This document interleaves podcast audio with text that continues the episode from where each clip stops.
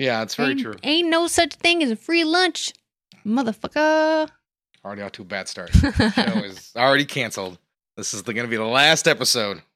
There is a lonely train called the 310 to Yuma. Oh, that's right, ladies and gentlemen. This week, for the first time ever, we are doing a Western. Is more like 310 to Yuma, 1957 versus 2007. Yeah. legend and We're doing a Western. Yeah. We're I- doing it. the weirdest part about this Western, it was your idea. Yeah. Yeah, you hate Westerns, and you were just like, 310 to Yuma. I was like, sold. Well, I couldn't remember hating the movie. I remember seeing the movie, but I don't remember hating it. So I figured it could couldn't be that bad. Couldn't be that bad of an idea. No, no, I. This was a fun week because I really liked both of these movies. I had, I love, I was in love with the 2007 version. And you had never seen the original. I had never seen the original. I'd only seen clips and like some pieces of it, like with my dad. I'd seen the ending. I've seen the original, and I hadn't seen the remake. Yeah, so I had. Um, to you. well, do you have any good memories of you watching with your with your dad? I always have good memories of westerns that I do like because my parents love westerns. So we're constantly watching it as kids because that's like I said, my parents really love westerns. It's one thing that'll get them in a room together. Is That is western. true. That is true. I've, I've, I've seen your dad Yeah.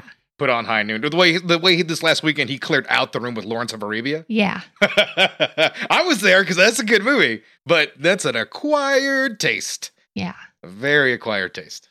But yeah, so I I remember liking the movie. Then that's about it. Hmm. Yeah, I know I caught the end one day on cable with my dad, and he like talked the movie up, but I was like, yeah, whatever, black and white western. Who cares, right? So Yeah, I grumbled too. yeah, so I, I didn't really think much of it, and then in, in 2007, that was an era when I went to go see everything basically that, that came out in theaters. I wasn't really excited for 310 to Yuma, but it had a great cast. It looked good, and I went to go see it with a buddy of mine. And I mean, it knocked my socks off. It really did. Like I, I just like because I didn't know the story. So all this was like, holy shit! Oh, how cool! And I, I loved the movie. I, I bought it on Blu-ray, which is not something I normally do. I, I don't, I don't always buy new movies, and I bought that movie right when it came out. I, I was automatically in love with the film, and this is great because I'd never seen the original, and I have another film that I love that's just like this other movie I love, but a little bit different. Yeah. And that's a super cool thing that happened. Spoiler, guys, we like both of these movies. So, Yeah. Yeah, the original is really good. so the the original is first of all, I wasn't even dreading it. I, I once I had read up about it, I was like, oh man, this is going to be a pretty cool movie. I really wonder, I really want to know what the hell is going to happen and how like how it's going to play out because I knew there was going to be some things that were different. So I was intrigued. This wasn't one of the weeks where I was like kind of dreading watching a movie. I want to start with the title card, okay? Because the title card is unique in the fact that it has its own song Yeah, written for it. yeah, and we, we played that to come in. It's really good. It's sung by Frankie Laine, Yeah, well known for his singing theme songs for westerns. So he, it's not his first, it ain't his first rodeo. And having such sincerity in his singing. So that's what people people said about his his voice that they really loved it the way he how sincere he sounded. Yeah, yeah. Uh, His singing performance really is, is fantastic. There's lots of performances that are great all around this some bitch. And it's because of this that Mel Brooks chose Laine to sing the theme song for Blazing Saddles. I did not know that. He sang his heart out, never realizing he was singing a, a, a spoof. I like that. I like that a lot. That's super cool. Yeah. Uh, that's a great fact. So th- this movie was made in 1957. And first of all, I want to talk about one Mr. Elmore Leonard, who is a fantastic and legendary author. Uh, Get Shorty, lots of other great books that aren't coming to mind right now. You've definitely seen some. Out of Sight, that's my favorite of his that's been adapted. Jackie Brown. Now they're all coming to me. Midway through the show, I'm going to be able to remember every movie, of hi- every book of his that's ever come out, movie that's been adapted. Karen Sisco on ABC years ago was based off his characters from Out of Sight. Here I am, just listing them all now. Anyway, he wrote this, and this was actually an incredibly short story that he wrote in uh, 53 and he sold it to i believe a dime western magazine a publication that obviously only specialized in western stories and it was $4500 and i believe he was getting like five cents a word So that came out to around $90 for the story, is what he was able to gather, gather back then. It was two cents a word. Two cents a word, I'm sorry. Yeah. Two cents a word. Math was not my strong suit. That's why I'm a podcaster and not a mathematician. That's why I'm not doing something more substantial. Please subscribe. You know what? We're bad podcast hosts. Who the hell are we? oh my god. we were so excited about 310 yeah, to Yuma. we totally forgot. we fucking forgot about Hey, who we are. Hi. Hey. Hello, hello, hello. My signature. I'm Pedro. And I'm Meredith. Yeah, this is my wife Meredith, and we talk about movies. You know what? I tell you what, while we're here, you know what else we should do? If uh, you want to know more about us and comment and say anything to us, Gritty Reboot at Instagram or at TikTok. Best way to get a hold of us. Or you can find me at Illusionist13. Uh, you can get a hold of me like that way on Twitter. I'll respond to you every now and then. Whatever, you know. Meredith, your social? I don't have socials. Fuck social media. That's what I say. All right. So now that everyone knows who we are, we're not just some strangers blaring in your ears about 310 to Yuma. Do you have anything to follow up with uh, Elmore Leonard? I hadn't read the short story. I actually like Elmore Leonard as an author. Yeah, I actually I took the time to read the short story. Like I said, it's 4,500 uh, pages, 4,500 pages, 4,500 word. Very different, very different. 4,500 words. So I was able to finish this up this afternoon, and it only is like the elements of the movie are sort of there. All the character names are different, except for Charlie. He's the only character who is actually re- a character name who is repeated for some reason. So uh, that's about the only thing that's there. But you see some elements of the story that 310 to Yuma would become in the film version. So it's not 100% faithful, but they did take a lot of the elements and some of the spicier bits of dialogue from Elmore Leonard's work. Yeah, uh, the movie starts off with a gang that comes up on a coach, and that gang is Ben Wade's gang. Yeah, we open pretty much right up on that. Yeah. We open up with them coming up there, and we see our two main characters, Ben Wade, and then, of course, we have Dan Evans. And these guys are played by uh, Glenn Ford and Van Heflin. And I want to mention their names straight off the bat here because this is one of the best acted westerns I've ever seen. Oh, it's so Hands good. down. It Glenn really- Ford is so good. Glenn Ford is amazing in this movie. Yeah. the way in this opening sequence, he is going to let us know everything we need to know about this character right off the bat, just from his mannerisms, you know, from the way he expertly moves through the situation, taking control. And even when something that happens that is out of his control, it is of no consequence to him. He is always in control. Cool. He immediately takes down his own man for the mistake that he made and the stagecoach driver without hesitation. No, and so we know straight out with the fact Ben Wade's a killer. yeah. He may be a cool customer, but he kills who he has to when he has to. And the way it's always done, like you always worry that you're crossing a line into cartoonish evil, and it's just never something that it has even come up here. Uh, Ben Wade is such a nuanced character from the start, and he's just elegantly played. I can't say enough fantastic things about Glenn Ford in this movie. And we see it contrasted immediately because Dan's only concern is keeping his cattle and then his kids safe. hmm Like that is the main thing that he is really concerned about. Even though his kids are fascinated by the very cool robbery and the cool outlaws, you know, his concern is to keep them safe and of course not to lose his livelihood because he's having money troubles, of course. This is a good way to introduce our movie. Our two characters are automatically At boom, odds. Yeah, at odds. They're, you know, in the same area, eye to eye. I like this scene. I like the the way it plays out. I, I think we're going to talk about a, a much longer version of it later, but that doesn't really take away from the impact of, of this. Me coming from watching that film first, both scenes are still incredibly effective. I really love the way this one plays out, and it, and it sets everything up. You know, they we see once they meet, Ben Wade has a moral compass. Like he may be an outlaw, but there's no reason to kill a rancher and his kids because they saw you commit a crime. Yeah. And we don't know if the rest of his gang might feel that way. But Ben Wade is in charge 100%. So he just takes the horses. Yeah. And they respect him, those men. Yeah, absolutely. And you can see why. Yeah, you can see why. He's got a Like- 10 in charisma. What's the guy's name that's his, his Charlie. Charlie. Yeah. He's like all about Ben Wade. Yeah. Yeah, you can definitely see that. He's a guy who's willing to follow his, like, he's a rabid dog willing to follow his master into hell. Like, Yeah, that's it right A there. rabid dog. That's a great way to put it. Yeah, and and I this is a character who's a lot of fun in, in both versions. A really fantastic work. The actor in this one is Richard Jaeckel. Uh, he plays Charlie Prince. That's the full name of the character. And I mean, he's really good here. He really is. There's a, there's a lot there's a lot going on with acting in this movie. I Mhm. forgot to mention earlier, by the way, that this is directed by Delmer Daves, who's a bit of an underrated director of this era. He actually did make some very cool movies uh, around the time. He made a film called Broken Arrow in 1950, and that is the first pro-Indian western. hmm It does not like have an incredibly negative view of the Native Americans where they're just bloodthirsty savages.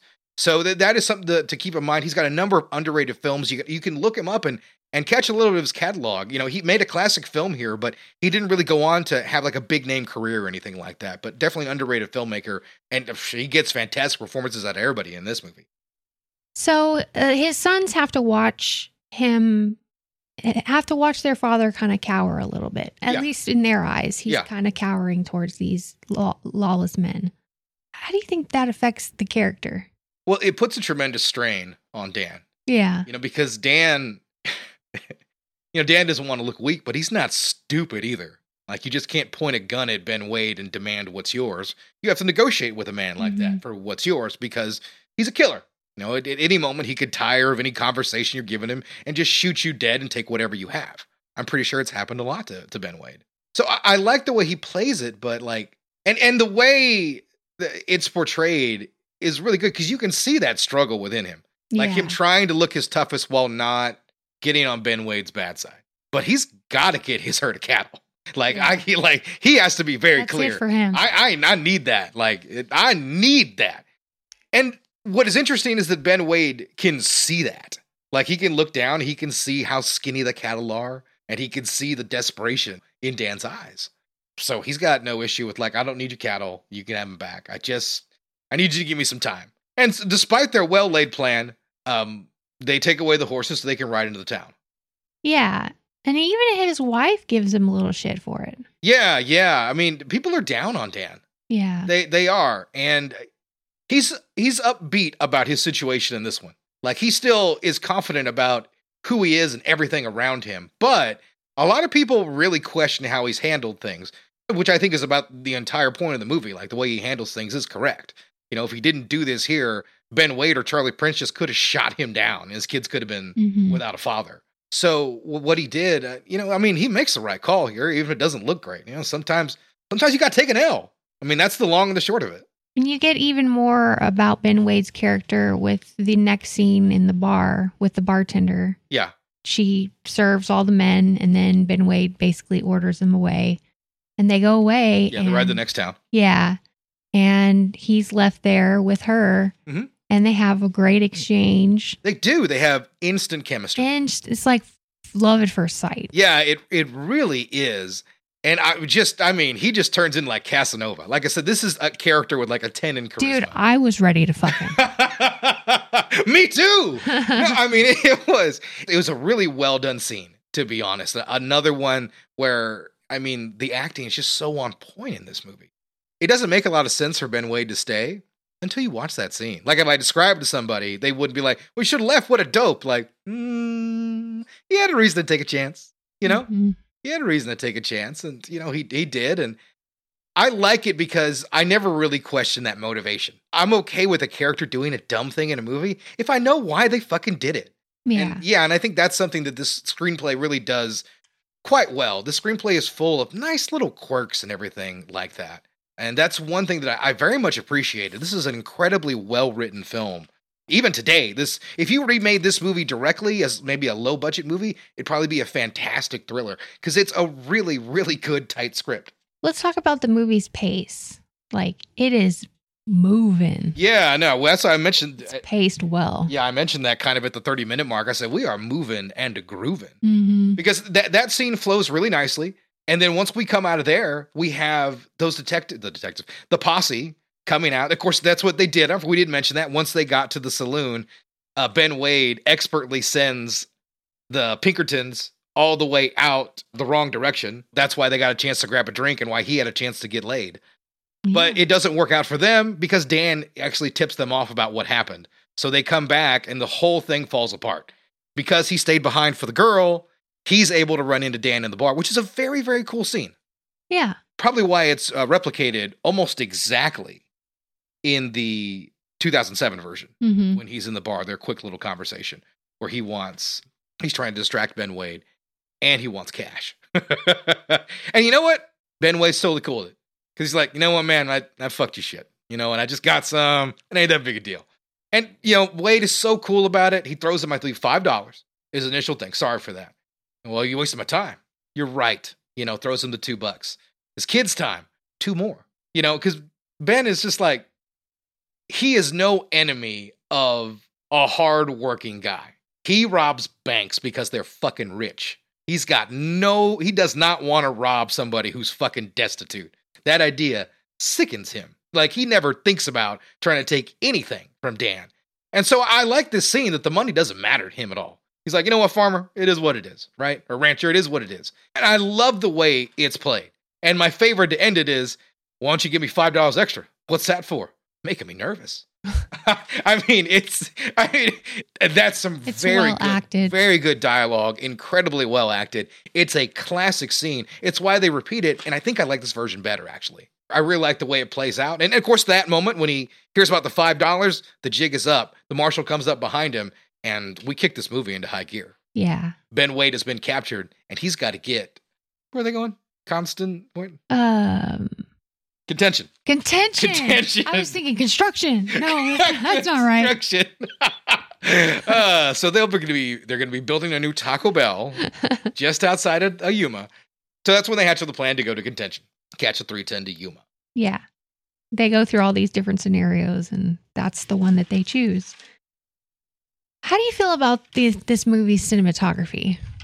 The black and white cinematography is Now, absolutely striking. we were a little spoiled because we got to see probably the criterion. Yeah, the Criterion like 1080 rip. it was beautiful. I ripped it off my own Criterion. But I was really just amazed by it. Like there were so many times I would look at a shot and go, Jesus Christ, man, that's amazing cinematography. Yeah. Like today, and I, I told you, I was like, yeah, I mean, I know there's sets when they go inside, but there's none of the outdoor action is ever on a set, I don't believe. Everything is outdoors, and it gives it such a great look. You know, that's one of my chief complaints about the searchers is all that the stuff they actually do outdoors looks good, but there's so many times they would use a set and it just in HD it looks so phony. I can only imagine what the 4K version would look like. To know that they did all that mostly on location, only use sets when they were, you know, indoors, makes the movie just look so fantastic. Holds up really today. I mean, it's truly amazing. Although most westerns were produced in color at the time, Delmer Daves and Charles Lawton Jr. shot in black and white. Lawton used red filters on the lenses to give the landscape a parched look like it was a drought. Yeah, you feel it. hmm Without color, you feel how dry everything is. And that's interesting. Both films really do well. They're very dry, dusty, dusty movies, which makes cinematography look better when the characters move around and all this dust from the dry earth just flies into the air. I Yeah. love that. I mean, it all looks fantastic. Okay, so Marshall captures Ben Wade. Oh, that's right. After that, Ben Ben goes to um, Dan's house.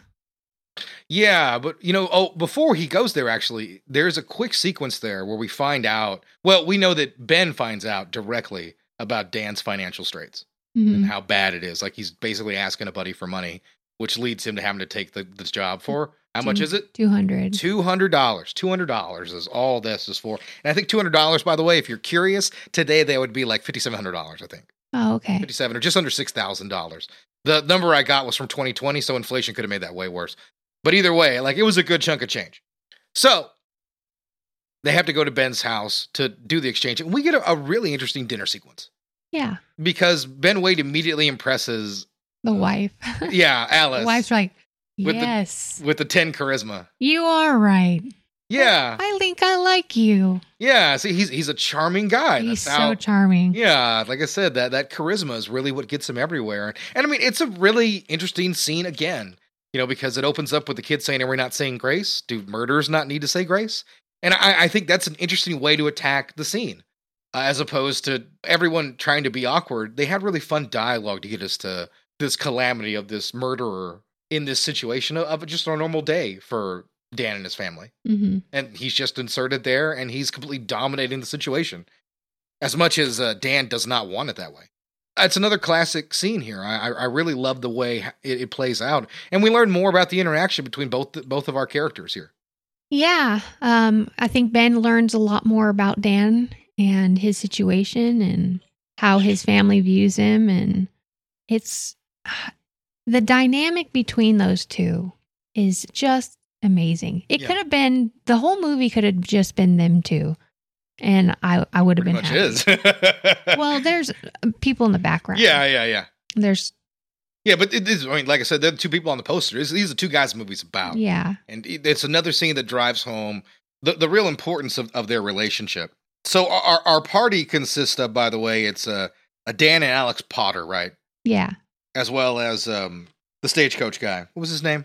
Byron, Stillwater, something like that? something like that. Stillwater. So he goes out there. The one thing I think is interesting is when they decide it's time to go, they are just in contention, right? The Mhm. next scene, we're just there. So the the journey was effortless to to get there. The entire bulk of the movie from here on out is going to take place in a hotel room, Yeah. and th- this is what you just talked about. This is just two guys, hmm and that's and and, and it's a very interesting scene. I mean, a very interesting sequence because it's a bunch of scenes. You know, because we get there and we get the very first time that Ben is going to test Dan, the issue with the window, right? Yeah. And, and, and listen, we, we we've all it's a very mundane situation, but the movie is playing that situation again where we have this violent killer thrown in the mix. You have to like keep maybe keep your eye on your kid while you're doing something. Well, that's kind of what he's doing here, except it's a violent killer. So he's got to keep his gun on him while he's trying to put the broomstick in the window, and he can't quite get it done. And I love it. Ben tries to go for the gun. He immediately puts him down and points the gun right at him. Dan does not relent at all. He had to test him. You know, even says. I had to see what you had. So he knows like that's he's he's just not going to be able to take him down easily. Yeah. He's no he's no slouch. And you know, I like that. You know, every everything builds. You know, after that, he can't do the physical, so he has to try to attack him mentally. You know, he goes at him with everything he knows about him financially. And I love all that too. Your wife, I bet she could be so pretty with the right dresses. You know that whole sequence? Oh yeah. That is, oh, I, I love that whole entire I mean, bit. he's trying to wear him down and he almost succeeds. Like Mm-hmm. Yeah. you can tell, especially when he starts offering him more money than he's ever known. yeah, He he starts I mean, a thousand dollars. You know, that's Yeah. big that'll- cash. That'll, take care of all his Eh, oh, yeah, that really will. It'll take care of everything. Everybody will be happy, but he doesn't relent. Yeah, It's, it's, the such a great character. yeah, it's the last thing an outlaw wants to run into. An honest man, Yeah. and that's that's what he is. Absolutely, an honest man. I took two hundred dollars for this job, and I'm going to deliver you to justice. Yeah. That is what I am going to do. I I love the way the interaction is played, and and like I said, it is kind of weird to think about how much time we we do spend in a hotel room, which is sort of interesting because we, I mean, we're there a lot. You know, we see a little bit of action downstairs with Charlie down there. Yeah. He gets wind because we have a funeral procession that comes through, and it's for the stagecoach driver hmm that uh, Ben shot earlier. And and Ben shows a little regret here when he has to look out, see the aftermath of that cold-blooded kill he made earlier. His family grieving over him. And that almost literally comes back to bite him as his brother comes into the room and attempts to kill Ben. hmm And I like that sequence because Dan jumps in there instantly and disarms him, wrestles the gun away from him, but a shot's fired. But he saved Ben's life. But unless Charlie downstairs knows that That somebody's upstairs. Exactly. And so this throws r- us right into the third act. The tension begins to go up because he's getting the gang and they're coming back. yeah, they know he's here. Yeah. He's off and he's he's going to get them and like they're basically trying to run out the clock and hope that it gets to 310 before they return. But we both know that's not going to happen. They try to get the the sheriff, he's out of town. He's transporting another fugitive. So they are on their own. Yeah, and the gang the gang's outside and um the rich guy from the carriage, he I can't remember his name, but he actually Butterfield. Butterfield, yeah, he he hires a bunch of goons to like fend off the the the outlaws. Yeah. And once the outlaws show up, they start walking out. They're like, "Fuck this! I ain't getting killed. Yeah. We we didn't sign up for this. We thought it was only going to be a few guys. It's a whole bunch of. It's a gang of people. Yeah. There's no way." So they all walk out, leaving like Butterfield and all those guys alone. Yeah, and I, I think that the movie expertly takes a sharp turn because the gang engages with our heroes, and Alex saves Ben and takes a bullet hmm and has to stay back. And this doesn't go out work well for him, does it not? No. We get a very, very interesting shot where the camera creeps up from the balcony, from the from the steps, and then we see the silhouette of Alex dangling from the chandelier. Yeah. And it's not gory, it's not bloody, but it lets us know our characters are in deep shit. Mm-hmm. And I, I love the way it's done. It immediately ratchets up the tension. And at that point, you know, Ben's offer looks pretty good. Yeah. it really does. You know, because I mean, Alex was our comic relief character. I mean, he was there basically cracking jokes and, and wanting alcohol the whole time. You know, that that was his entire purpose was to sort of lighten up the movie. And here he was brutally murdered. Yeah. So right then and there, it puts the fear of God in Butterfield, and he's out. But not Dan. Nope. Not Dan. He's there by himself. He took that. It doesn't matter, you know. His his wife comes to give him a pep talk. Yeah, his wife shows up. Yeah, Like she's like, "What the fuck's going on here?" yeah. Like this isn't something you need to be doing. But he explains to her, and and Ben is able to hear why he has to do this, Mm-hmm. why it has to be done, because just there's certain things that have to, and, and he's gonna go and get it done. He's a man of honor. He's gonna stick to it no matter what. And you can just see the way Ben is able to look at him as things continue to escalate. He has so much respect for Dan because I'm sure when you're a scoundrel, that's all you see other fucking outlaws and horrible people. You know, for him to be able to see a good, honorable man, you can just see that. Like, there's no reason for me to ever cross paths with this guy, but here I am, and he doesn't deserve to die here. Yeah. He's out here doing the right thing, trying to help his family survive. He's the last person that needs to die out here today. And and, and you can definitely tell that because when things start to kick into high gear and the train is coming and they've got to get out there, there are Wade's gang up on the the roofs of all the buildings. You know, they have a great position on them and they only get one chance to to, to really break. And you know, right before the cattle come, there, there's a nice little moment. Wave to him, huh?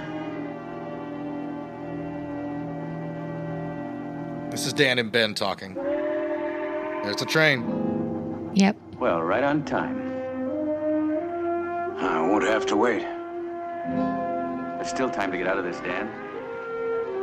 There's still time.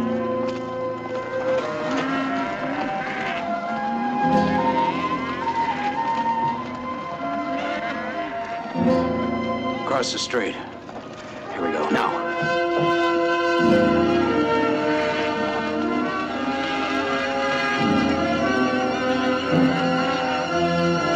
They're headed for the train! just like that, using that cattle to cross the street. And so th- we get a nice sequence where Ben is going to try to dodge everything going through the town. Yeah. You know, and you know Ben is along for the ride. You know, and, and you can tell from that early on, like he's like, "This is your last chance to get out of that." You know, he he is doing everything he can to make sure this guy gets out of it safely. You know, he does not want to make his kids orphans or fatherless. Like they're too, Well, I guess their mother could die of grief. Yeah. I guess. Yeah, That's guess. very dramatic of you. Shakespearean almost. so so we get them running all throughout the town, avoiding all the Yeah. bullets, them taking them out, and they get right up into the train. Mm-hmm. And they're getting up close to it, and we also see Ben's gang closing in from the other side. Drop, Ben! Drop, Ben! Drop! Come on, Ben! I'll kill him! They've got the shot. Ben won't let him take it. Let's just get out of here. Us? How do I know you'll jump? You'll have to trust me on this one. Jump!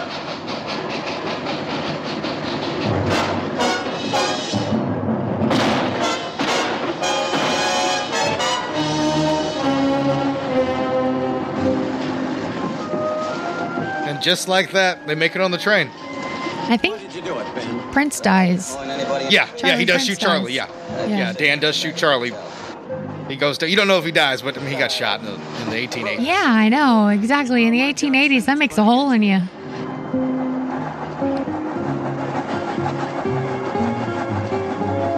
So I do want to say it, it is a bit cheesy, but I really love that he makes it on the train. This is right there. He sees his wife and he waves to her, and right as he waves, the goddamn rain starts coming down, mm-hmm. answering all of his problems. The drought is over. The day is saved. Hit the music.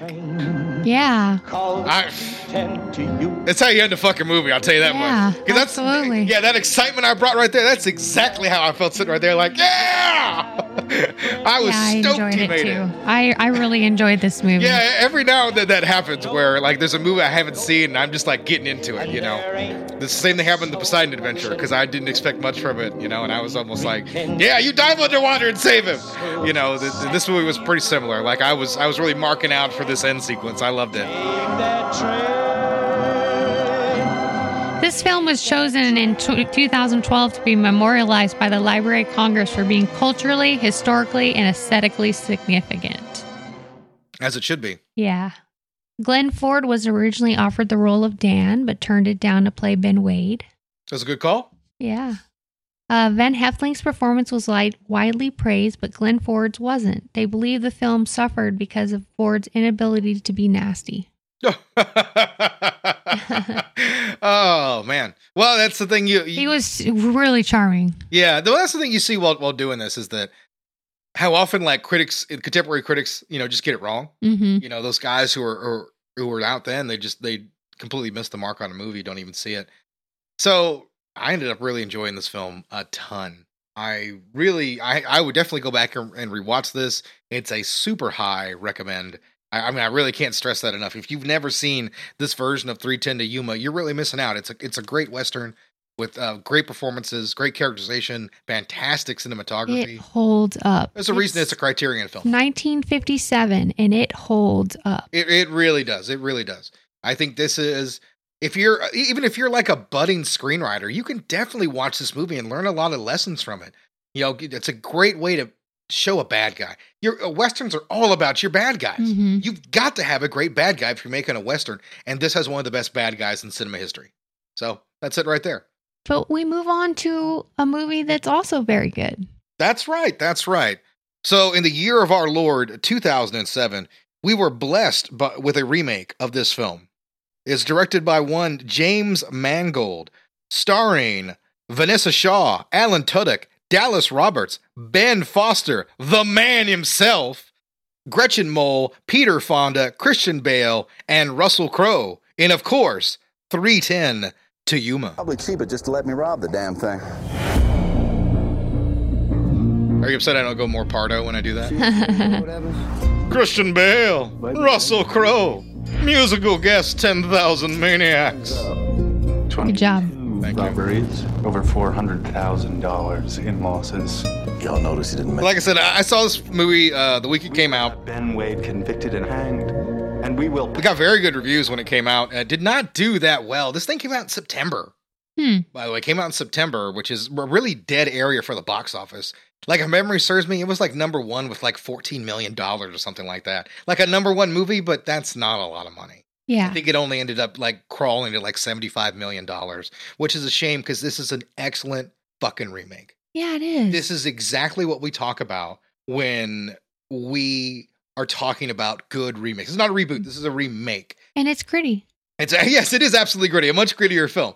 And, and the first one's kind of gritty in its own way. So th- this is a grittier, darker, and bigger film. And it really is what, like I said, we want because this gives us Mangold's vision on this tale. hmm It is not just a straight, direct remake. No. He is changing things. He is putting his own spin and his message on this story. but respecting the original exactly that movie. that's the key thing, Meredith. He is hundred percent respecting that film. He never shits on it in any way, shape, or form, or he just changes some of the things that he would like to see and, and like his version of it. It's hundred percent what I want. I, I know we we bashed this film earlier, but the Omen remake was a good example because it just remade that other movie Mhm. without adding anything to it. And there is so much respect in this one, while so many more new elements are weaved in to make it feel like a fresh story. Even though I, I just watched another version of it. Yeah. It really does feel different, but the same. same, but different, but still same. Okay. it doesn't make any sense. you know, it, it really is uh, what, what we, like I said, what we want to see from in any kind of remake. This movie gives us a little bit more background before we get into it. Yeah, on Dan. Yeah, because we immediately open up with a fire on In his property in the barn started by the Hollanders. Hmm And that's who he owes the money to in, in this version. Uh, well, in the old one, we just assumed it was the bank. They don't really not given a, a characterization. But in this one, they are. So one thing that is incredibly different in this one is this movie is more about the relationship between Dan and his son. Yeah. And that is really something the remake isn't. uh, I mean, the original film, there's a little bit of that there. You can see his kids are interested in the action and the outlaw and everything like that. But I mean, his son does not respect him at all. At all. Yeah. I mean, From he, the very beginning. yeah. Is he he's actually the one that gives us a lot of the backstory Yeah. initially is he he's got such disdain for his father Absolutely. and it's because they're broke and unhappy And starving. and, starving yeah Yeah, they're hungry. and he blames him for it Yeah, he absolutely does. And that that is something that is a, a different thread that is weaved throughout this movie. I mean, that is the the through line. I think in the old movie they had Alice the wife come out and her role is is much more downplayed here. All of that is basically sort of given to the son. hmm I think it makes for a richer narrative throughout. But but, but Dan is truly like a hopeless character in this version of the story. He is a Civil War veteran who lost a leg. And so that automatically makes him different. You know, him being disabled, there's certain things that he's just not able to do. yeah like run Exactly. That's that's sort of a big deal. You know, and, and this kind of changes his whole entire life, you know, at what from what we had in the previous film. And the way Bale plays it, I, I think is is really well done. You know, Bale is like bringing out the Oscar material here to show this man at the absolute like end of his desperation. because it's been three years because Yeah. he says it's been three, Three years, years, since years. the civil war Mhm. since he lost his leg so he's been through a lot a lot happened in three think about covid Exactly. Yeah. COVID was it's still technically going on, you know, Yeah. uh, and it's been three years. Yeah. It, yeah. It has been. It has been that long. Yeah, So a lot of suffering. a lot of suffering. uh, let's just chuckle it away. So after we get this sequence, we move right into the robbery. hmm And this is a much, much bigger scene in this version.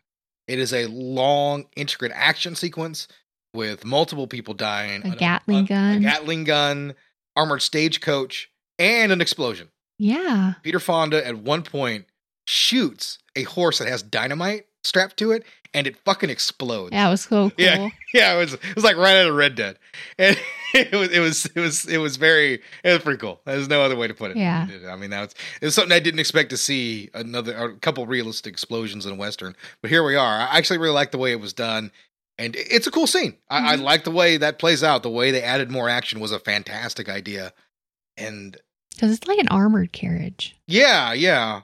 It, I mean, like I said, they they really really went through a lot of trouble in this one with the Gatling gun and the armor. Like it takes a lot of work to get into that thing. Well, that's how you knew there was a ton of cash in there too. Yeah, I mean, might as well be like a, a fucking flag on the top of it saying "try to rob me." Yeah, So uh, we get that. Pretty much everybody is killed off, and then from there, except for uh, I think McElroy, played by Peter Fonda, and we get introduced to Ben Wade's gang. And the first guy who gets to say anything is Ben Foster playing Charlie in this version. so good. Morning, Pinkerton. He absolutely is. Charlie I love Ben Foster. I expect you heard of me. He kind of chews scenery a little bit, but I love it Oh, in the best way though. in the best way. In the best way. He's a scene stealer. Charlie Prince. He really is. He's a scene stealer in a movie with Peter Fonda, Russell Crowe, and Christian Bale. yeah, He- He's just he's just great. And, and Peter Fonda growling here is really good too. Listen to this coming out. Lend your hair to an all gray bar. Oh, gotta help, Ben Wade. A lot of hatred in that line. Love Well, it. would you look at all this? Y'all spared no expense this time, Byron. I gotta say, though, it's probably cheaper just to let me rob the damn thing. So Russell Crowe has a bit of a different take on the character here. mm-hmm. And he is still Russell Crowe. So he is still able to be sociopath. Yeah, yeah, and that that's what's sort of different. He is the darker character that Glenn Ford really couldn't do. He very much is in this one, but there is the coolness and that charisma to him as well. There is charisma. He's like a cult leader. Yeah, that's a really good way to look at him because the, the, the men are, are pretty loyal. They really are. Yeah, especially uh Charlie. Charlie's absolutely loyal. He's more loyal. He's more evidently loyal in this one. because he keeps the other men in line to be loyal to the boss. Yeah, because they all want to bail on him. Yeah, at a certain point in the movie, they're like, ah, fuck it, let's just go. And they're like, no, you know, I mean, the the the way he is, he's much more of the rabid dog, and like, not only will he follow into hell, he'll probably lead into hell. Yeah. You know, he he is a- a much better version of this character, really fleshed out because he's given a lot more to do in this movie than Charlie Prince was given in the previous film, and Ben Foster tackles it expertly. He really does. Yeah. So uh, after this, um, we get everything that we got in the previous film. Ben Wade sees uh, Dan and his kids, and in this movie, you know, his son is immediately more interested in what, what's happening. The second he takes that guy down, he has it like a compliment, like, "Man, he's fast."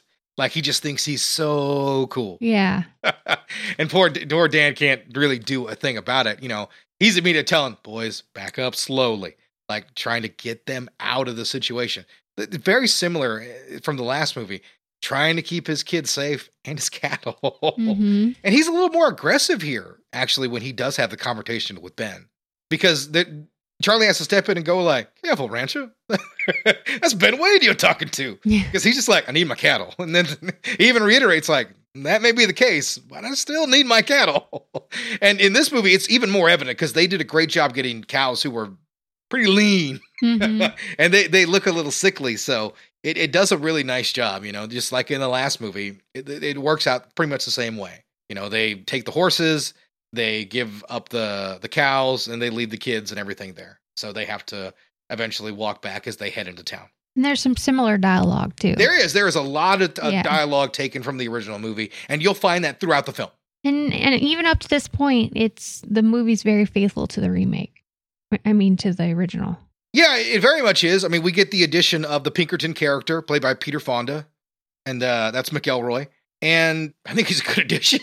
Mhm, He's a I- bounty hunter. yeah, I really do because he lets us know a little bit, a little bit more about Ben Wade and his character. And you know, anytime you get to see Peter Fonda show up in a western, I, I'm really all all about that. But from this point on in the movie, everything kind of plays out kind of like it did in in the original. The guys go Mhm. to the bar.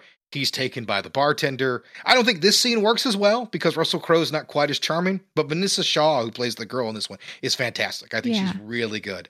She's really good. And I think the best scene in this one, in this version, is him sketching like her backside as uh, after they've had sex. hmm I think you know that kind of shows like a softer side of, of like Ben Wade, like you know him.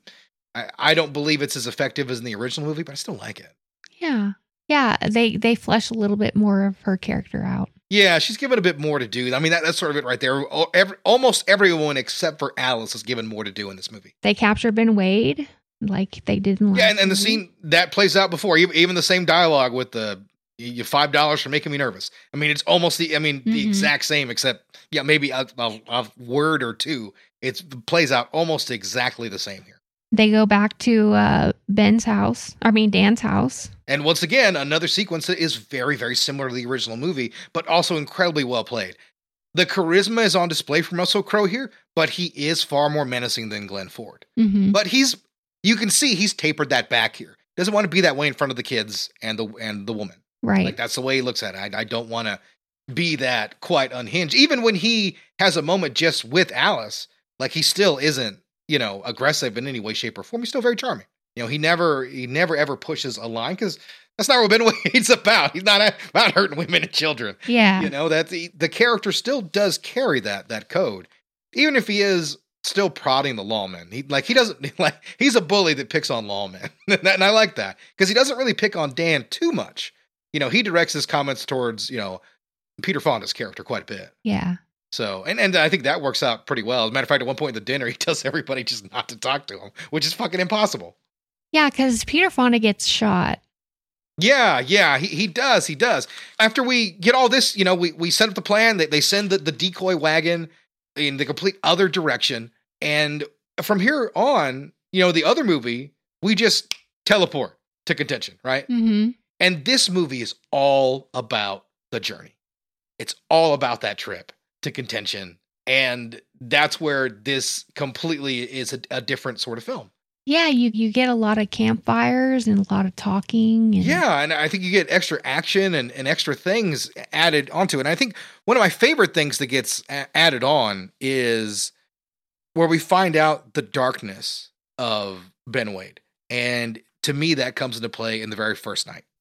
Gonna hang me in the morning. This is a scene where Tucker, what is done. one of the guys in the posse, is annoying Ben Wade and keeping him up at night by singing this song about his execution. Tucker, by the way, is the guy who lit up Too much to ask. Um, a little quiet. Dan's barn. Yeah. The way I So they got issues. He's a fucking asshole, and Ben Wade can see that. work for you. So if I gotta be up, well then, you're damn well gonna be up with me too. Ben Wade.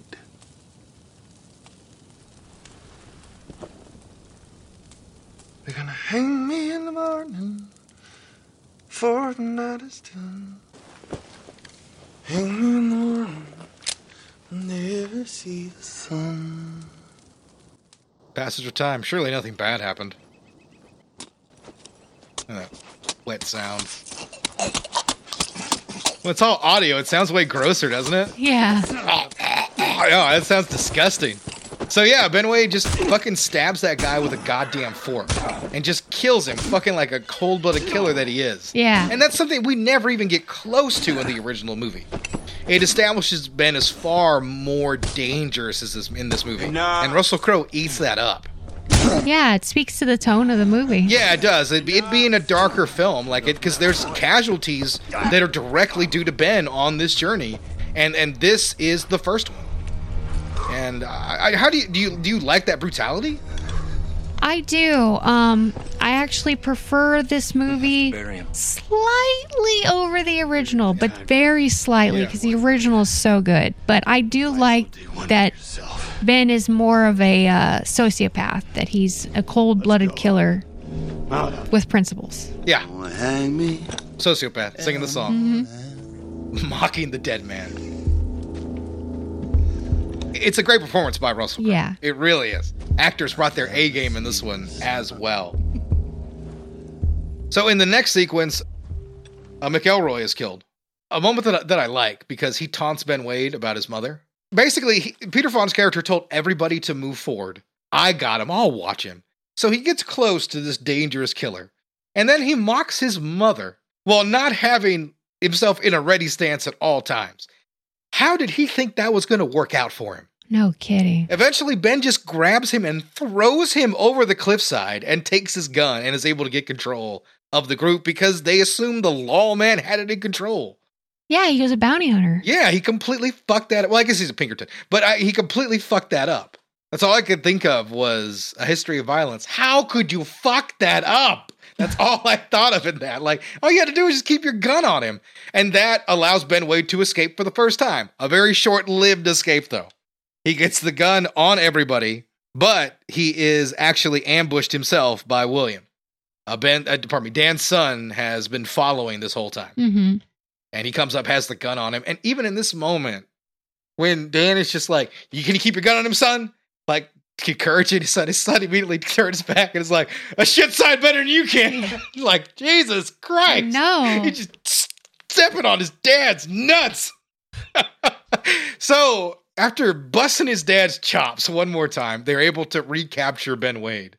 How do you feel about like William attending on this whole journey? Well, I, I like that whole scene because he he puts the gun up to Ben's ear, basically, Yeah, yeah, and uh, Ben's like, "You're not going to shoot," and he shoots Yeah, immediately. Yeah, and Russ, Russell Crowe's expression is It's priceless. Like, Like, oh shit! yep, yeah, I was wrong about that. I mean, just that look on his eye, like, okay, never and he even mind. brings it up to uh, Dan Yeah, later. He, he says, "I really thought he was going to shoot." yeah, he's like, like, oh shit. you know, like I, I, Russell Crowe's so good at this. He really Mhm. is, and he's such a, a sort of contrast to to Bale's performance because because Bale's really like bringing out all that full Oscar stuff, and Russell Crowe is almost sort of almost a little downplayed, but in the best kind of Mhm. way. Yeah. Well, you know Bale's putting it on up, It- you know, just, I love the way that the two really play off each other. Even if I do think the chemistry between the two actors was stronger in the original film. I So- agree. Yeah, yeah, I, I really think it was. They don't quite have the same relationship, which I think hurts the end. But we'll get to that. We'll get to that. We're getting there. We're having too much fun talking about this fucking movie. So he is captured, but again, this is only short lived hmm because the next night there is an Apache attack. an Apache ambush. Yeah, another scene I really like because it shows it, it shows the killer instinct that Ben Yeah, has. yeah, yeah. You don't fuck with him. Yeah, He- The the Apaches are, you know, getting some gaining some ground on these people. yeah. they like- kill a couple of guys. Yeah, because there's no soldiers left. I mean, Dan is a soldier, but you know he he is hobbled, obviously, so he can't do some things. And I mean, Butterfield's worthless, and, and the doctor he's not a real doctor; he's a vet.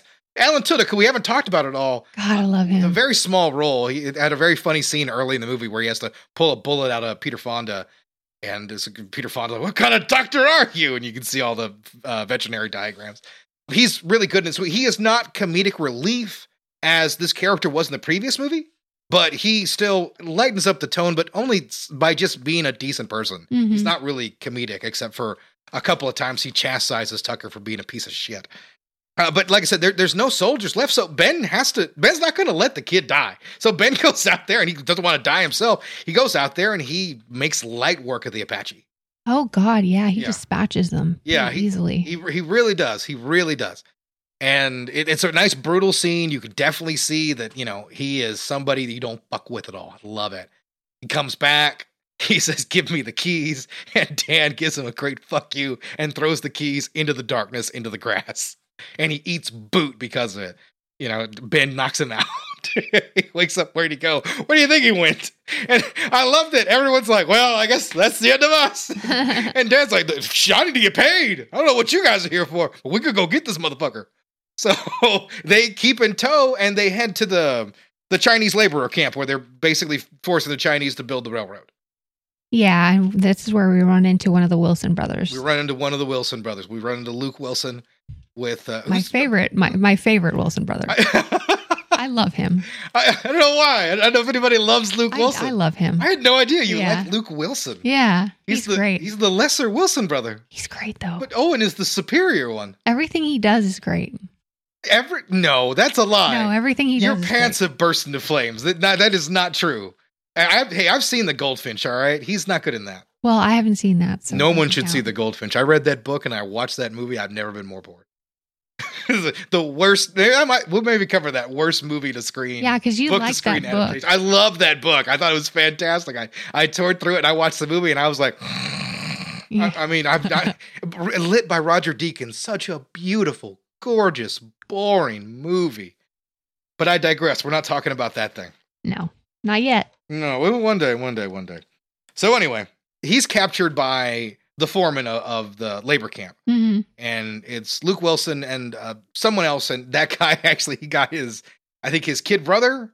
It's the dad. The dad wants revenge for his brother. Yeah, yeah, his, yeah. That's what it was. So he's he, he has a personal issue with Ben Wade, and so when our gang eventually stumble upon here, it leads to another like cool action scene. hmm I like the way it was done because they get the drop on these guys when they're not paying attention. Even the even Alex Tud- Alan Tudyk's character is able to knock out the the doctor. He's able to you know knock somebody out as a doctor, which I really enjoy. And they capture get Ben Wade out of there because Ben is definitely wants to go with them because they were basically electrocuted him, torturing him at this camp. So he definitely would prefer to go with these guys.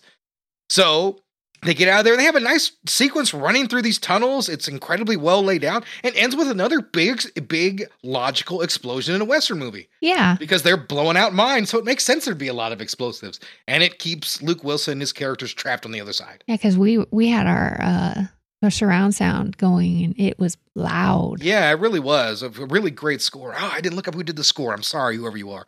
It's fantastic. I'll play an element of it later. And sadly, during the sequence, the doctor is shot. Alan Tudyk is no longer in the movie. hmm He's not due to Ben Wade. Well, I mean, I guess technically it is, but you know, he, he's just shot by one of those guys, and he dies asking, "We got away, right?" And then he passes on. A nice little sequence there, and it, it sucks he's gone because he was a nice guy. He didn't deserve to die right there on that on that railway. No. Yeah, he was the only one that wanted to try to bury Tucker, even though he's a piece of shit. He still wanted to try to honor him in that way. I admired that about that character. So it sucks that he died there. And then we have the gang rides into town, and then we have the whole fight that ensues. I did want to mention one thing before we got there, and that's the decoy wagon scene.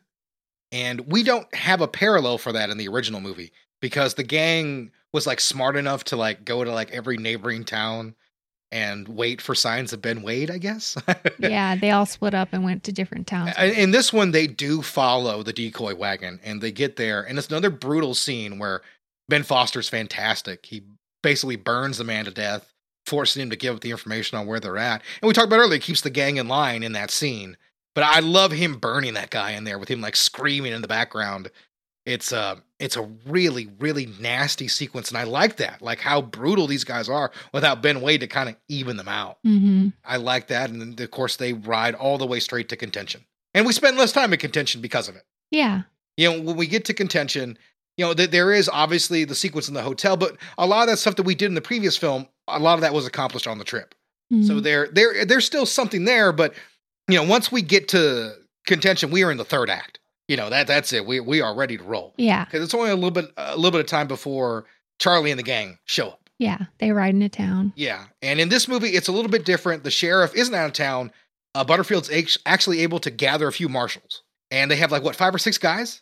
Yeah, and they have some army guys too. and- Yeah, so they have a, a little posse there to try to get him across, and there's a big whole element about you know justice. We get it, and there's still justice in this town. While Ben Wade mocks that idea. So uh, Charlie, as ruthless and loaded as he is, because he's got a lot of cash from the robbery, he offers any man 200 bucks to shoot anybody with that posse. And like the whole town immediately like goes and grabs every pistol or gun they ever had, going to shoot the shit out of these guys. It's fucking chaos. Mhm. they this character is so different in this movie because he is this wild psychopath and like that he's just this agent of chaos and he gets this whole town butchered trying to do this. Mhm. i really like this whole sequence. I do. You know because they send the marshals out they immediately give up and charlie guns them down instantly. I love that. No mercy at all. So anybody in there knows they're fucked. They're not going out. They're not gonna defend. And it leads us to the sequence here Dan, and if I can't do it, you should. Butterfield tapping out, not wanting to do this. They say discretion is the better part of valor. If you think you have an obligation to me or to the railroad, I assure you, you do not. I am releasing you. It's just you left, Dan. Just you and your boy. Maybe he's right, Pa. Maybe we should go home. What did Doc Potter give his life for, William? McElroy. Little red ants on a hill. I'll pay you the 200, Dan, right now, and you can walk away. It's not even about the money. You know, this whole ride, it's been nagging on me. That's what the government gave me for my leg. I love that addition. Dollars thirty-six cents, and the funny thing is that when you think about it, which I have been lately, was they weren't paying me to walk away. They were paying me so they could walk away. This is Bale's Oscar moment. Don't muddy the past and the present, Dan. No, no, no, wait. I'm seeing the world the way. And much like the last movie, Ben is trying to save Dan. To the Mhm. Subtly, but just trying to push him. Mr. Butterfield's gonna take you home. No, I'm not going anywhere. Yes, you with are. I'm staying here with you. You're gonna hold up in a room across the hall. You're gonna wait until we leave. I'll get him to Bisbee. Dan, I promise you. Oh, you're gonna promise me a lot more than that, Butterfield. I want guarantees that Hollander Butterfield's a better character in this version. boys Yeah, it has more to do. set Yes, he's in on the action. again, and that my water. He's a fighter in this one. And I expect you to hand my wife 1,000 cash dollars when you see her. You got money to spare. I can deliver that. Just get him on the train. It's a pretty generous offer. Yeah. You heard him? I heard him. William. I want you to give this back to your mother. I like this scene. You guys can't see here, but he's handing him his medal, and Ben Wade looks directly over them as he hands it to him, and Ben is so uncomfortable by this moment. Watching a father say goodbye to his son. Mhm. You can see it, just Russell Crowe's expression this whole time that plays through. Something He happens and it hates this, need a man. and he's responsible for it. Mhm. Things Like it, it hits him harder than he really thought it would. I love the way Crowe plays this whole scene. Without a lot of dialogue. What, four or five lines? You got all the best parts in me. what few there are.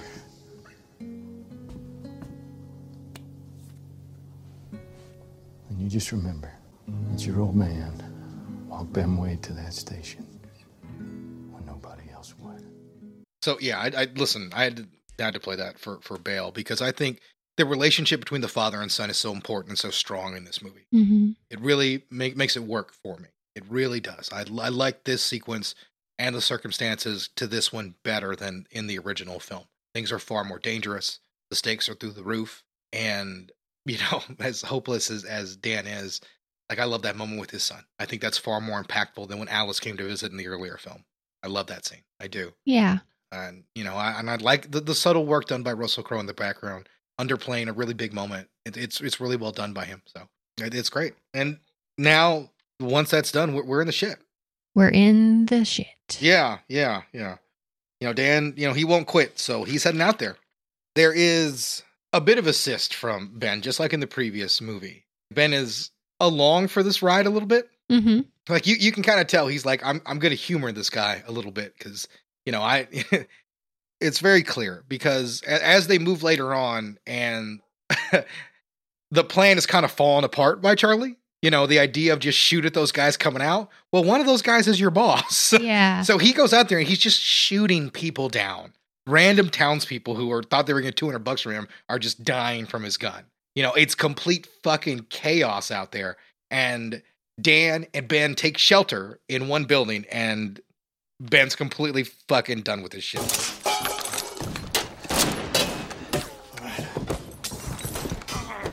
I ain't doing this no more, Dan.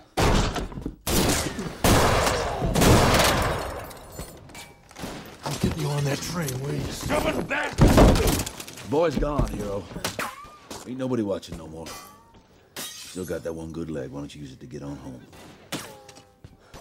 Charlie! Charlie Prince! Hold your fire! I'm walking out! Dan never quits. Still tackles and throws him down.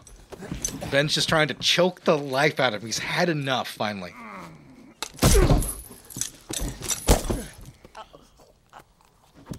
Does sound more brutal this I way. have never been no hero, Wade. I love this. Only battle I've seen. We was in retreat. My foot got shot off by one of my own men. You try telling that story to your boy. See how he looks at you then. Uh, everything here is just played within a look of Russell Crowe realizing like what he has to do here. It is the moment that sort of breaks him down when he sees this is not about anything else. This is all the man has left is his honor, and there's barely anything there. You know, he sees that utter desperation in this Yeah. honorable man. And I mean, it's a moment of, of pity and understanding and acceptance. He's also okay with dying. Yeah, like he's like, if you have to kill me for this, then do it. You know, somebody stand for something like that. It, it affects Ben in a way he's not really prepared for. And all this is done by just a look from Russell Crowe. It is the power of great acting. It really is. Because you can just see that in his eyes, that acceptance, understanding of this moment. You know, the pity passing to like, I know, I know, I know what I have to do. Like I've, I got to get on that train. You know, to, to to me, a lot of people questioned. I think how the moment kind of turns, and I, I, I think. It, let me rephrase. I don't know if Ben Wade has ever respected anyone, but he absolutely respects this man right now, and he he's never felt that. I don't know if he's ever had a connection with somebody like that who just was a good person, because I'm sure he's only dealt with pieces of shit for a long, long time. Mm-hmm. And just this one happenstance of these two guys happen to meet at the crossway of this robbery and his cattle getting loose caused this one moment where he absolutely identified for this character and this sociopath wasn't selfless for one damn time. To, to me, I, I think that makes it work. They run through there and and absolutely Ben is leading the charge to get himself into the train. He's helping him along the rooftops, helping him dodge everything. He is in charge here. You know, he absolutely is going to get there. I love the way it, it, it all plays out. You know, they they keep running. They eventually have to take cover as the entire gang has them pinned down. A very confused gang, by the way. It it grows subtly. Like they can show shots of the guys being like, "Ben, what are you doing?" You know, because they can see that he's on the rooftop pulling, you know, Dan along. How did you feel about this version of, of events? I like this version of event. I, I like I said, I like this movie a little bit more than the original.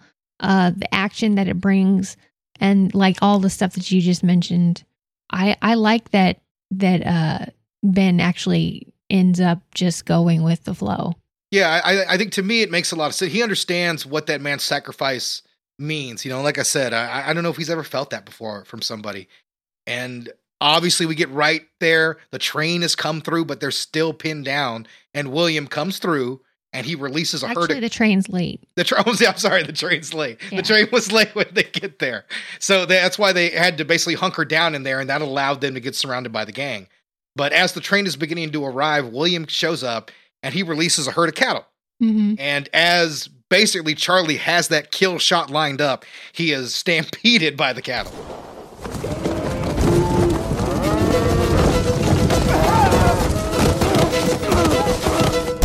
I love this score. I love this music.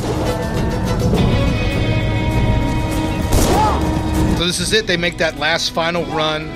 The hero music is thumping.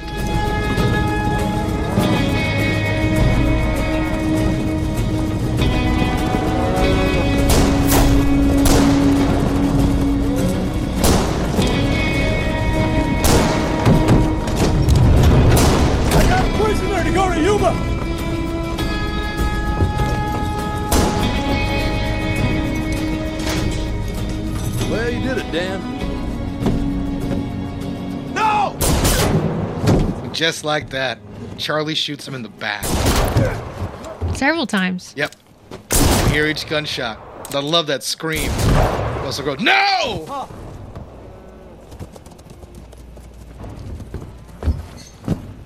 Ben Wade stumbling out of that out of that train. Just dumbfounded.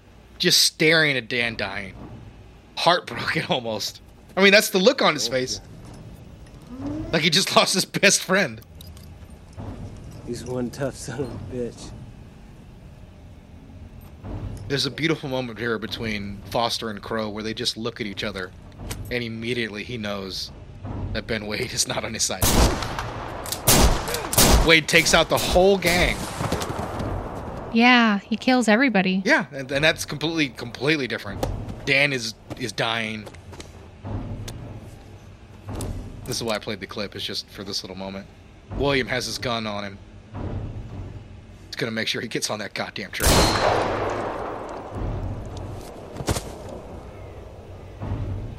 I think I jumped the gun a little bit. Now William is gonna bring his gun on him.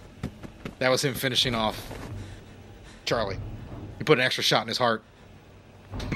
Literally breaks his heart. This is it right here. You done it. He's dying, and his son is respects him for the first damn time. What the whole damn movie was for. Mm-hmm. I love this moment. It's a redemption story. This is why I fucking love movies. This is such a beautiful, beautiful moment. Mm-hmm. I, I love him just like just over his father as he's dying. There's almost a little smile on his face as he goes, you know, knowing that he did his job and his son has one thing to look up to his father. That he was the bravest goddamn person that day. I love it. Yeah. fucking love this movie. I love both films.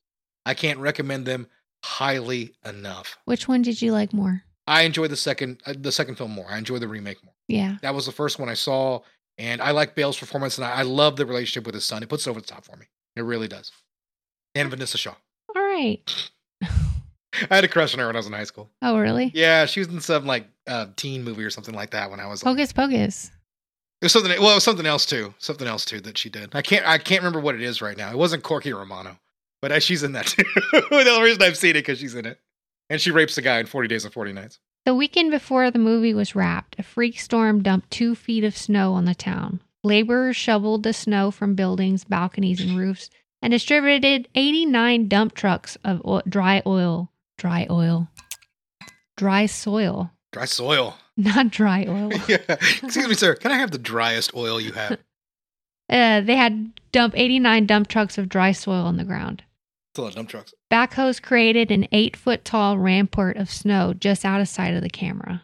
Yeah, I mean that's just what you have to. People don't take into consideration all that kind of production work that goes into it when weather fucks with your day. Mhm. Like all that stuff that has to go through when like you get rain when you don't want it. On the first day of filming, a rider of and his horse were seriously injured in a scene where his horse ran directly into a camera carrying vehicle instead of veering off as planned. Oh no, is the horse okay? The rider was hospitalized and the horse had to be euthanized on the set. No. Wait, did some guy come and shoot the horse? They shot him on set. Holy shit! The animal's death prompted an investigation by he- the Humane Society. They concluded no charges should be brought against the producer. Yeah, no, that's serious shit. That is serious shit. A friend of mine was on a production once where an animal who got killed, and people got in serious trouble for that because they were rushing and trying to do things as quickly as they could, and they got like a dog crushed or something like that. Oh man. Yeah, yeah, they were trying to do some stunt with a truck or something like that. So I, I don't know the specifics, but I remember like he was working with a production company, and it, it pretty much put him out of business. What do uh Glenn Ford and Superman have in common?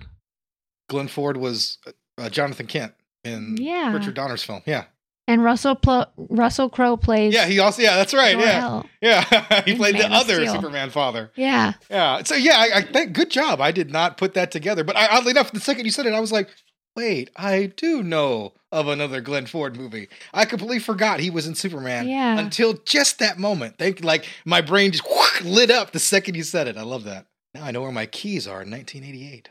All right. Okay. So 310 to Yuma 1957 got a 97% on Rotten Tomatoes and a 7.6 out of 10 on IMDb. The 2007 version got a 4.5 user review, 89% on Rotten Tomatoes, and a 7.7 out of 10 on IMDb. No, not bad. Yeah, they're both well reviewed and well liked. So And here is a okay, so I couldn't find any one star reviews I for was the super, original movie, I was super curious about this if you were able to find that lower review. but I found a three star review. Okay, well, we will accept that. We will Yeah. accept that. Okay. This film is well acted with reasonably good looks and feel. It's even well written in terms of interesting dialogue and character complexity. The problem is, and it is a serious problem, that the plot, character, motivations, and actions are ill conceived and never credible. Ben Wade, Glenn Ford, is a charismatic and ruthless thief and murderer who charms the woman and disarms a man. Dan Evans Van Heflin is a simple farmer with a sense of justice who is hired to transport Wade to Yuma in secret and under threat from Ford's gang of thieves. The two engage in a psychological battle as they wait in a hotel room for a 310 to arrive. All that sounds great, but credi- credibility is the issue. The script is too clever for its own good. To, to start, Wade and company actually report their own crime after having committed the robbery without hiding their identities. No explanation is even offered for this odd behavior. Once caught, and he is too easily caught, Wade is far too smug in his presumption that this gang will save him. Evans com- becomes inexplicably inexplicable dedicated to his task, ri- willing to risk his own life against impossible odds even after he is re- released from his commitment. Even so, Evans is ex- inexplicably differential to his own prisoner. He rolls and lights a cigarette for Wade repeatedly, without Wade asking, having asked for the favor. Evans even tells Wade that he has nothing against Wade and is only doing this job. But Evans, seemingly so concerned with justice, actually saw Wade kill two men. Evans contradicts himself in both word and deed. At one point, Wade rushes Evans and is knocked back. His explanation, I wanted to see if you would shoot. Please. The film is an odd and failed combi- combination of incompatible dynamics. While it assumes the audience is intelligent enough to be fascinated by the psychological battle, it also assumes we're not smart enough to question the many absurdities. In the end, it's a real eye roller. Wow. Yeah, like they do pretty much explain why they, they do some stuff. And I, I think the way Ben is captured is clever. I think he had everybody fooled. That's what he thought. He just got unlucky. Mm-hmm. And, you know, he got horny. They- they got the best of him. He, he would not be the first man whose dick led him astray. no, he wouldn't. No, he certainly would not. So I, I think it's a pretty, I think it's a pretty terrible review. But you know, weirdly enough, he complimented all the other stuff like the writing, the directing, and the acting. But he had a few issues with that. But I guess if you have issues with your suspension of disbelief and you can't get past something, it is what it is, right? Yeah. I mean, that that's all it can, all it can really be. Okay, and the 2007, I did find a one star review, and here it is. Lay it on me. Okay, first, why steal the title from a classic Western if you're not just going to yank a few more bucks from their clients, us, when the so called remake is butchered beyond belief? This effort should have been a standalone production, so just so it wouldn't drag down another production with it. The main character, played by Crowe, is quite happy to murder law enforcement and his own gang members with nothing shorter than that of a psychopath, yet fluctuates back and forth in wanting to help and feel sorry for his captor and son. I won't waste time repeating a lot of the film's other irregularities, but that run through town with the citizens and gang now trying to kill them, I mean, let's get real. Was it a town policy only to sell guns to blind people? And were the town people who were after the money, who knew every nook and cranny of their tiny town, just terminally stupid as well? As for the last scene, total in its absolute ridiculousness, Crowe was a psychopath, someone un- unable to empathize with any sort of extended to others.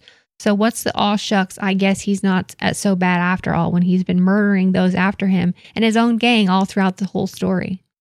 I could go on, but I leave it with this. If this is the best the studios can do with westerns, then they should forget about making them. The movie wasn't even worth the time wasted making or watching it, even if you got to watch it for free. I like the main actors, I like westerns, but the potential for quality and that these things offered was absolutely absent here. Well, ben doesn't kill indiscriminately like that guy mentioned. You know, he he left uh, Peter Fonda's character alive. Well, I think when I was going through the reviews, a lot of the one star reviews had to do with the ending and the fact that he kills his own gang. Hmm. So I'm thinking that's what he means. Yeah, I, I could see how some people had a problem with that, but for him to do what he did, like he can't just get on the, the train with his gang there. So he, he had to think of something. But yeah, those guys like went through hell for like three days to try to get him back, only to be shot by the Yeah, leader of their by him. gang because he grew a conscious conscience for a rancher that he just met. Yeah. So uh, yeah, I suppose you you can have some issue with it. Like I, I explained very clearly to me why it works for me and why I love it. But I can certainly understand if you look at that and be like, whatever. Like it just it may not work for you. And listen, that's fine. That's okay. Like not every movie is going to be universally loved. It's just how it goes. We just discovered there can be a three star review for a classic. I'm pretty sure there's lots of people that hate Citizen Kane. You don't like Citizen Kane. No. You don't like Citizen Kane. Well, I I mean, I guess that's going to do it for our show. We don't really have a whole lot else to. Or do we have anything else to add? So, Roger Ebert did talk a lot about the original movie that he absolutely loved. I got to watch a long lecture about it a little earlier in the day. He really, really loved the movie. But uh, since he was around and kicking in 2007, he did review the remake. So, uh, with that being said, Roger Ebert gave the film. Can you guess how many stars he gave the remake? Three and a half. It four stars. Wow. Four stars. I didn't think he had it in him. Right. Roger Ebert says James Mangold's 310 to Yuma restores the wounded heart of the Western and rescues it from the morass of pointless violence. The Western in its glory days was often a morality play, a story about a humanist values penetrating the lawless anarchy of the frontier. It still follows that tradition in films like Eastwood's Unforgiven, but the audience's appetite for morality plays and Western seems to be fading. Here, the quality of the acting and the thought behind the film make it seem like a vanguard of something new, even though it's a remake of a great movie over 50 years old. The plot is so easily told that Elmore Leonard originally wrote it as a short story. A man named Dan Evans, who lost a leg in the Civil War, has come to the Arizona Territory to try his luck at ranching. It's going badly, made worse by a neighboring bully who wants to force him off his land. The territory still fears Indian raids, and just as much the lawless gang led by Ben Wade, which sticks up stagecoaches, robs banks, casually murders people, and outguns any opposition. Through a series of developments that seem almost directed by fate, Dan Evans finds himself as part of a posse sworn in to escort Wade, captured and handcuffed, to the nearby town of Contention, where the 310 train has a cell in its mail car that will transport Wade to the prison in Yuma and a certain death sentence. Both Dan and Ben have elements in their characters that come under test in this adventure. Dan fears he has lost the confidence of his wife, Alice, and teenage son, Will, who doubt he can make the ranch work. Still less does Dallas. Pardon me. Debbie does Dallas. Shit. I forgot how to read. It's been a long show, guys. Still less does Alice see why her transplanted Eastern husband should risk his life as a volunteer. The son, Will, who has practically memorized dime novels about Ben Wade, idolizes the outlaw. And when Dan realizes the boy has followed the posse, he is not pleased at all. That's an insight into Wade. He plays his persona like a performance. He draws, reads, philosophizes. Philosophizes? Philosophizes. Philosophizes. Wow. Long show. Mm. All right. you don't got me all philosophizing over here. Having spent untold time living on the run with them, he may actually find it refreshing to spend time with Dan, even as his captive. Eventually, the two men end up in a room in the Contention Hotel, overlooking the street, in earshot of the train whistle, surrounded outside by armed men who want to rescue Ben or kill him. These three outlines also describe the 1957 version of 310 to Yuma, directed by Delmer Daves, starring Glenn Ford and Van Heflin in the roles of the rancher and the outlaw. The movie, with its railroad timetable, followed the slowly advancing clock in high noon and was compared to it. When I saw it in 35mm at Telluride in the 1980s, I thought it was better than High Noon, not least because of that personality shifts it involves. Mangold's version is better still than the 1957 original because it has better actors with more thought behind their dialogue. Christian Bale plays not simply a noble hero, but a man who has avoided such risk as he now takes and is almost at a loss to explain why he is bringing a killer to justice, except that having been mistreated and feeling unable to provide for his family, he is fed up, and here he takes his stand. Crowe, however, plays not merely a merciless killer, although he is that too, but a man who is capable of surprising himself. He is too intelligent to have only one standard behavior, which must fit all situations, and is perhaps bored of having that expected of him. Westerns used to be showcases of great character actors, of whom I was lucky enough to meet Dub Taylor, Jack Elam, Chill Wills, Ben Johnson, and, when she wasn't doing a million other things, Shelley Winters. 310 to Yuma has two roles that need special character flavor and fills them perfectly. Peter McFonda plays McElroy, a professional bounty hunter who would rather claim the price on Ben Wade's head than let the government execute him for free, and Ben Foster, who plays Charlie Prince, the second in command of Wade's gang, who seems half in love with Wade, or maybe Charlie's half aware that he's all in love. Wade would know which and wouldn't care, except as material for his study of human nature. Locked in the hotel room, surrounded by death for one or the other, the two men begin to talk. Without revealing anything of the plot, let me speculate that each senses he has found the first man he has met in years who is his equal in conversation. Crowe and Bale play this dialogue so precisely that it never reveals itself for what it really is a testing of mutual insight.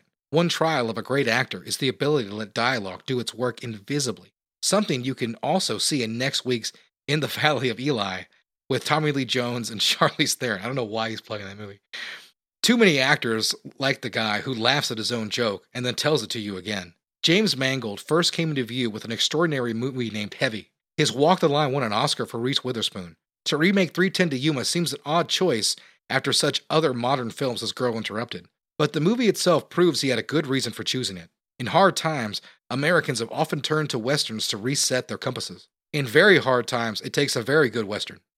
Attend well to Ben Wade's last words in this movie and who he says them to and why. Good words from Mr. Roger Ebert.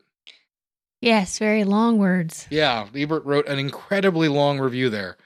So, yeah, that's it. Ebert loved it. I loved it. You loved it. We love it. Go check out these movies. We couldn't really recommend them any higher. Right. We've already given our social information, so I don't have that to end on unless you have a, a final thought. No, no. I think we covered everything. Yeah, I think we really did. We discussed all that we could about these two movies. Yeah. And next week we're going to be doing the Ten Commandments. So No, we're not. no, we're, we're gonna we're gonna break down every single scene of the Ten Commandments with Charles Charlton Heston. No, we're not. We're not doing that. I don't know what we're going to be doing, but we'll we'll figure it out by next week. Trust me, there'll be a show. There's always a show. Yeah. No matter what. All right, I'm Pedro, and I appreciate you listening. Have a good one. And I'm Meredith. Bye.